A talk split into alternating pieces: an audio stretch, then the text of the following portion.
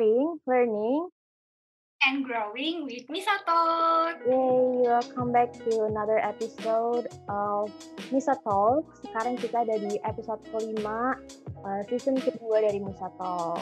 Yay, bareng aku, Salza, dan ada aku juga, Tati, ya. Yay, dan kita hari ini mau ngapain nih, Tat? Ya, sebelum kita ngomongin episode kali ini, aku pengen Misa gitu untuk dengerin episode yang sebelumnya, karena punya itu kita ngomongin tentang scholarship dan exchange. Itu seru banget. Wow. Kita ngomongin tentang scholarship dan exchange bareng sama kakak yang udah ada di Taiwan. Jadi episode sekarang kita bakal ngomongin ini. Masalah ini tuh biasanya ada di umur 20-30 tahun. Nah kan kita sama-sama umur 20 tahun nih. Quarter life crisis ini gitu. Kalau misalkan merasa salah jurusan nih, kayak ragu-ragu gitu atau meragukan kemampuan, itu quarter life crisis nggak ya? Kita langsung tanya aja ke ini kali ya, ke seseorang yang bisa memberikan jawaban terhadap pertanyaan kamu, Sal. Oke. Dan sepertinya sudah hadir di tengah-tengah kita ya. Ada siapa nih, Sal? Di sini udah ada Kak Fika Nisadea Putri dari My Voice, dan Kak Fika ini adalah mahasiswi Undip, di Economic Student at University of Diponegoro. Halo Kak Fika. Halo, apa kabar kalian semua? Makasih udah mau ngobrol-ngobrol. Iya, makasih juga Kak udah mau jadi guest di Misa Talk.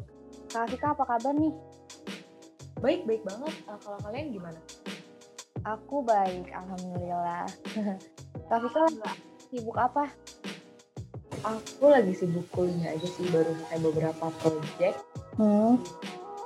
Tarik sundik kalau teman-teman tahu. Dan project di Women Beyond, dan lagi mau ongoing lagi setelah selesai batch pertama. Keren banget. Oke, tadi aku sama Tatia udah ngomong-ngomong sedikit nih tentang quarter life crisis. Aku juga belum paham banget apa itu quarter life crisis kan yang diomong-omongin banyak orang ini. Nah, menurut Kak Fika, apa sih quarter life crisis?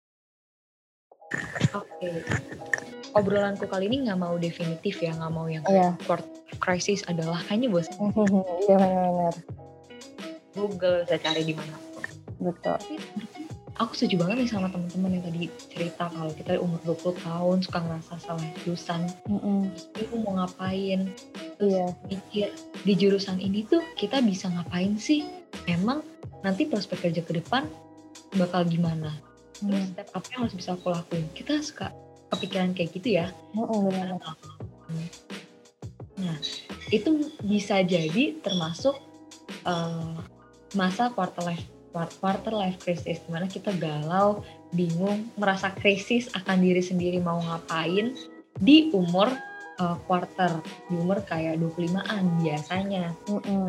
Itu tuh udah mulai terjadi di awal umur 20 tahun, karena di umur 20 tahun ini kita udah mulai nentuin nih kita mau kemana, mau ngapain. Kita mulai nggak ada lagi nih yang nyuruh-nyuruh harus masuk SMA ini. Iya nggak sih? Dulu kan benar. Ada yang ngasih goals tuh biasanya. Harus masuk SMA negeri, misalnya harus masuk PTN. Tapi pas kita udah masuk PTN misalnya, yaudah kita mau ngapain? Nah itu mulai pertanyaan dan mulai ngerasa ini jurusan yang ambil benar nggak sih? Gitu. Nah, kalau tadi kita kan umur 25 ya, yang biasanya paling sering terjadi gitu. Nah, kita tuh bisa tahu kalau misalnya kita tuh kena masalah quarter life crisis ini tuh gimana sih? Kamu apakah ada ciri-cirinya gitu atau gimana? Sebenarnya tuh nggak yang benar-benar ciri spesifik. Kita bisa mulai. Aku nggak mau kita semua jadi identify diri sendiri yang terlalu lebay ya. Maksudnya kayak, aduh aku quarter life crisis dan aku sedih dan aku nggak mau kita kayak gitu. Cuma ketika kita sudah mulai mempertanyakan diri kita sendiri, kapabilitas diri kita sendiri, dan mulai membandingkan diri kita dengan orang lain, kayak misalnya ih gila orang lain itu keren banget ya, pasti kerjanya bagus, sementara gue gini-gini aja, aduh gimana nih kerjaan gue, suka gitu kan.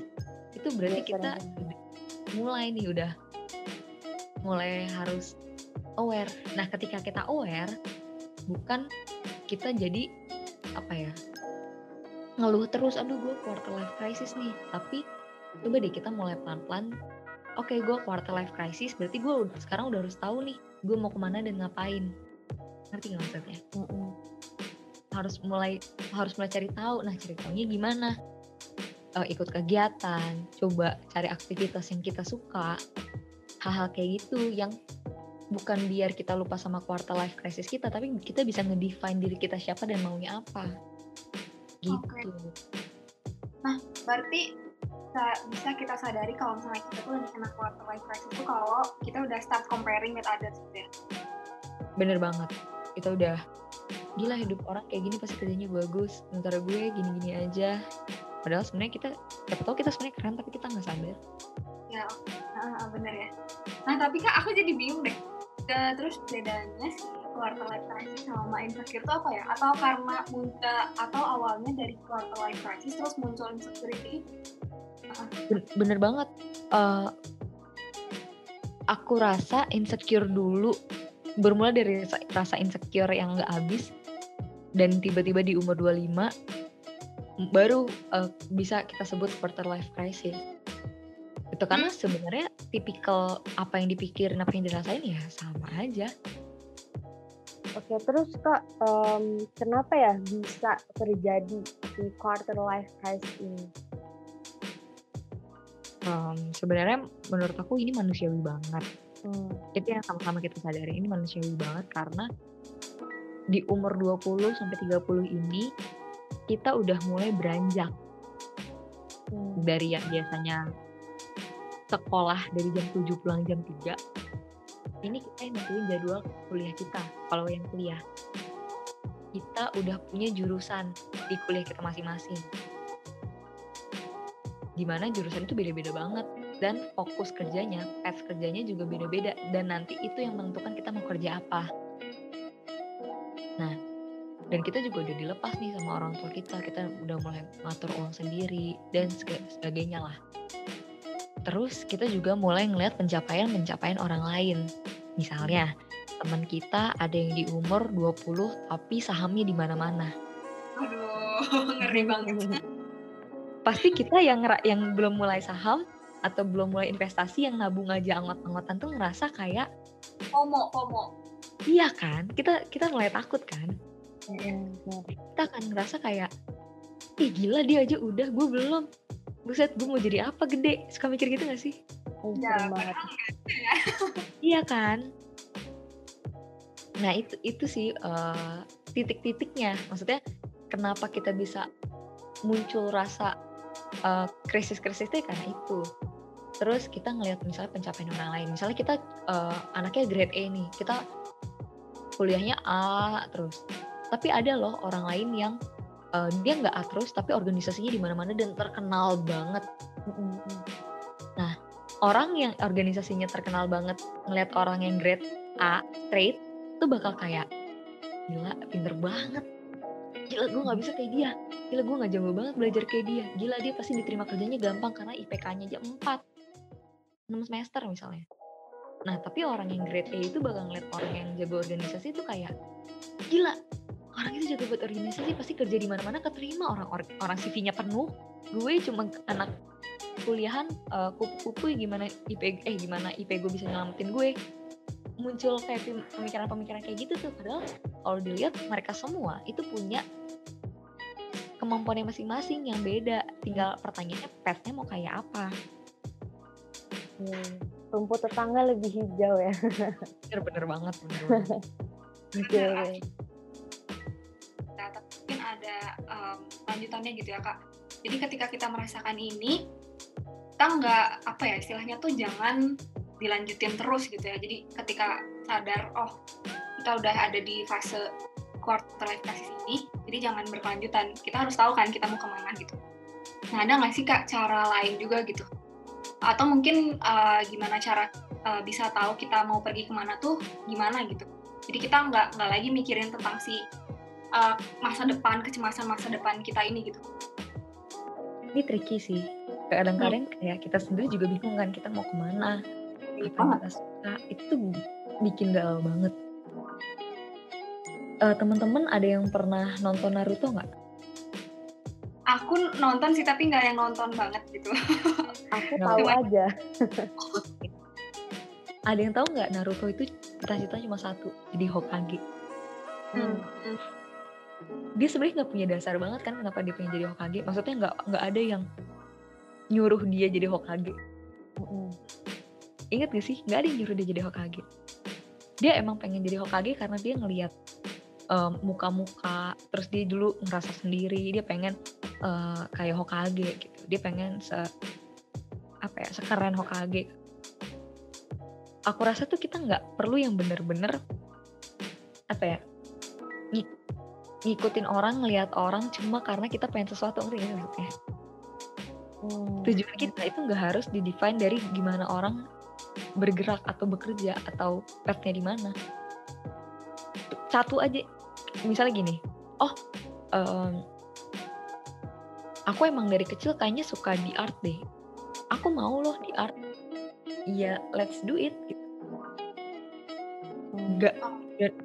Dan menurutku enggak, kalau misalnya kayak tapi aku jelek di art, Naruto juga dulu nggak bisa ngapa-ngapain kok, just simple itu sih. Berarti tapi dia fokus gitu ya kak? Benar, fokus sama satu tujuannya dia, sama tujuannya kita, kalau gitu. Tapi harus punya, maksudnya harus ada pendorong kenapanya sih di diri kita. Misalnya, aku pengen banget nih, sesimpel ini nih, kadang-kadang nggak apa-apa. Simpel, aku pengen banget jadi radio announcer, soalnya aku pengen ketemu Ias Lawrence, dan aku pengen ngobrol sama Ias Lawrence, misalnya. Nggak apa-apa banget. Tumpah sepele, maksudnya kayak seolah-olah gak bener banget, apaan gitu, cuman gara-gara pengen ngomong sama ini jadinya pengen jadi announcer. Bener-bener banget, gak apa-apa, cuma jangan berhenti buat itu. Nah tapi sekarang tuh aku aja masih gak tahu aku sukanya apa, bakatnya apa gitu. Nah gimana? Ya bener-bener. Ini ya, kadang-kadang emang karena kita udah nyoba semuanya aja, jadi kayak yang mana nih yang mau diambil, apakah mau fokus di organisasi yang kita udah terjunin, misalnya kamu di seksi acara, apakah mau dihubungkan dengan hal-hal tentang seksi acara atau mau sesuai path sama kuliah, kayak gitu ya, yang suka dibingungin. Iya benar. Kalau dari aku, you can be anyone, kamu maunya apa sih? Atau kalau misalnya paling gampang ya udah, misalnya kamu mau pet kuliah, nilai kamu bagus gak? Tanya ke diri lagi. Oh belum bagus. Tapi kamu benar-benar mau nggak ada di situ? Bisa nggak bayangin kamu nanti kalau ngikutin lurus akademik kamu jadi apa? Kalau nggak bisa bayangin ya udah kamu terus aja, maksudnya terus di keorganisasian tapi jangan lupa kuliah. Kalau aku juga punya quarter life crisis tuh ngeliat kalau semua orang tuh sempurna banget. Ini tadi tuh sebenarnya kan Kak Fika udah nyebutin ya tentang gimana caranya biar quarter life crisis itu nggak berkelanjutan. Nah, ada nggak sih Kak cara lain gitu untuk menghentikan quarter life crisis ini, atau kita bisa menjadikan quarter life crisis ini tuh jadi satu hal yang positif gitu? Setuju banget. Kita bisa banget ngejadiin quarter life crisis ini jadi motivasi kita. Atau dengan kita aware, oh ini kita udah mulai quarter life crisis, berarti kita udah mulai peduli nih sama diri kita sendiri. Kita udah mulai gak leha-leha asal-asalan lagi. Kita udah mulai sadar kalau kita udah mulai harus bergerak dari hari ini. Nah, kalau aku nyaranin banget, quarter life crisis ini, kegalauan ini tuh biasanya muncul pas kita lagi senggang, lagi lowong, terus nge-scroll, ngeliat orang, ya nggak sih? Iya. Ya kan, muncul paling gede itu pas kayak gitu. Aku nyaranin banget buat kita tuh bener-bener, ya udah kita pakai sosial media seperlunya dulu. Kalau nggak perlu informasi dari orang, kita nggak usah nyari informasi dari orang, kecuali kita lagi butuh motivasi. Kan ada ya orang-orang yang kita pengen nge-stalk terus karena kebangun semangat kita, tapi ada juga yang nggak penting, informasi itu nggak penting, yang karena kita nggak sengaja lihat malah kita kepikiran. Nah hal-hal kayak gitu di-reduce dulu. Dan aku yakin nih di corona kayak gini kita biasanya ada di rumah dan scroll sosial media itu makin berasa banget. Coba dimulai di-reduce dulu. Nah Nah kemudian aku dapat info sih, aku baru aja beberapa kali terakhir dapat insight dari teman-teman aku buat coba di-track diri kita sendiri sampai mana dan di-plan juga ke depan kita mau ngapain. Temanku ada yang bikin plan jangka panjang dan jangka pendek. Jangka panjang itu sekitar 5 tahun ke depan mau ngapain, 3 tahun ke depan mau ngapain, dan 1 tahun ke depan mau ada result apa. Coba deh mulai dibikin. Nah kita juga konsisten tuh dengan tujuan-tujuan kita. Kadang-kadang tujuannya nggak harus tentang mau jadi apa, tapi mau kayak gimana. Misalnya, oh sesimpel gini, simple, oh aku mau nurunin berat badan 5 kilo.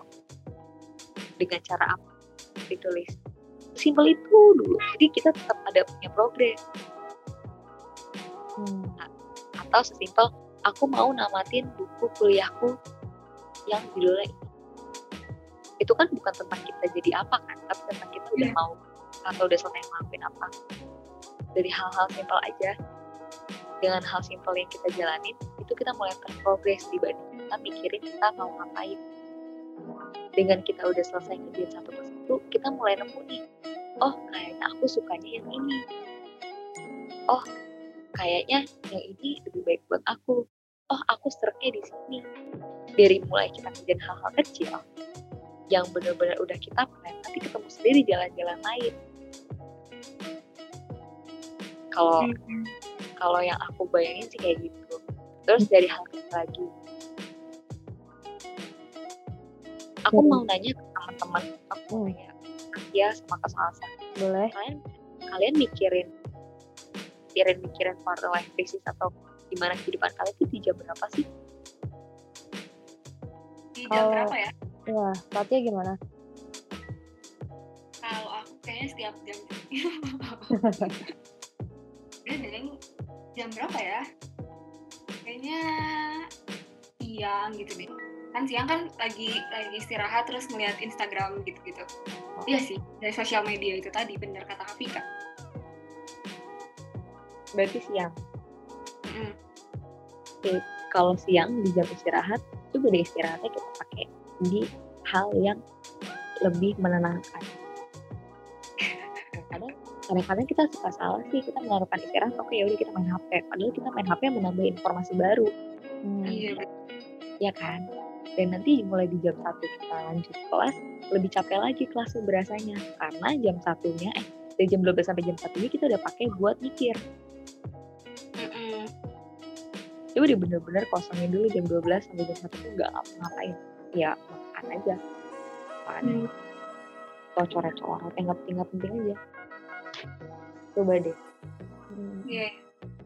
Kalau aku ada saran, apa ya, aku lupa deh, kalau nggak salah namanya dopamine detox. Kalian pernah denger nggak? Iya pernah. Aku belum pernah denger sih. Nah dopamine detox, jadi dopamine itu kalau nggak salah adalah sebuah zat yang bikin energi kita atau semangat kita tuh ada. Buat sesuatu itu ada.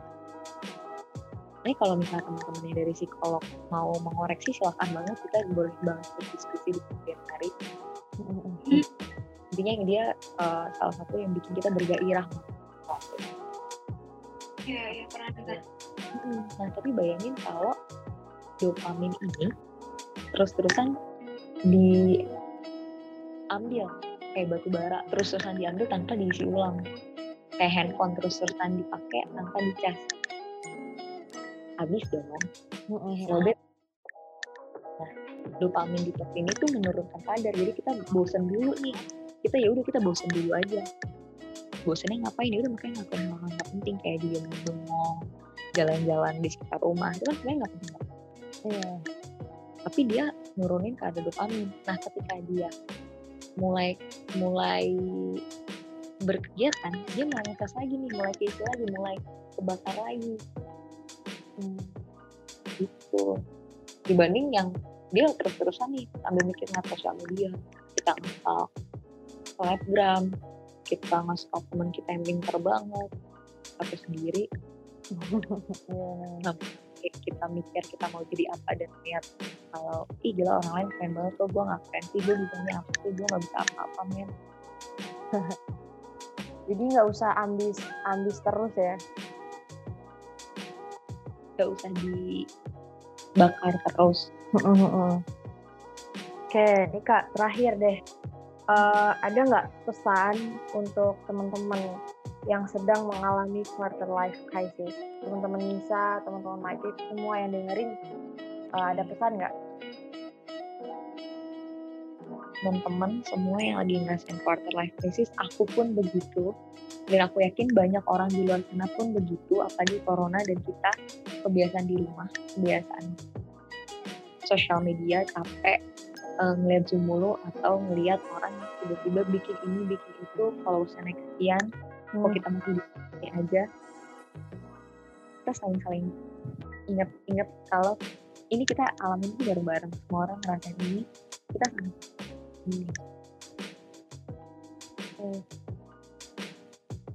Tapi hal penting untuk kita jain adalah terus gerak, apapun yang terjadi, apapun yang kita pikirin itu terus, kita harus terus gerak buat meraih apapun itu. Kalau capek nggak apa-apa, istirahat dulu, jangan dipaksa. Diam dulu. Dan kadang-kadang kita mempertanyakan diri kita sendiri sih, bisanya gimana, nggak apa. Coba deh dibikin track record tadi kita udah ngapain aja, terus bikin gratitude list, kita udah selesai apa aja dan apa yang sudah kita bikin list itu biar kita ingat, oh kita udah dapat ini, walaupun orang lain dapat itu, tapi belum tentu loh orang lain dapat apa yang kita punya. Jangan-jangan dengan apa yang kita punya, kita lebih berhasil loh dari orang itu, tapi 5 tahun nanti. Kita jangan menyerah. Jadi itu pesan dari Kak Fika untuk teman-teman semua yang lagi mengalami quarter life crisis. Dan kalau inti dari podcast hari ini nih, berarti ya Kak, quarter life crisis itu sebenarnya manusiawi banget. Ya kan, bingung mau kemana, takut, itu tuh manusiawi. Yang penting kita fokus sama tujuan kita, jangan berhenti, tapi nggak apa-apa berhenti sebentar, tapi jangan berhenti yang benar-benar berhenti. Then you can be anyone. Jadi nggak usah takut, malah quarter life crisis ini, kata-kata tadi, berarti kita itu peduli sama diri kita sendiri. Karena banyak muncul pertanyaan-pertanyaan tadi, kata-kata Fika. Jadi sarannya pakai sosmed perlunya dulu kalau udah merasa ada tanda-tanda quarter life crisis, terus kalau bisa track dan plan rencana-rencana untuk jangka panjang, jangka pendek.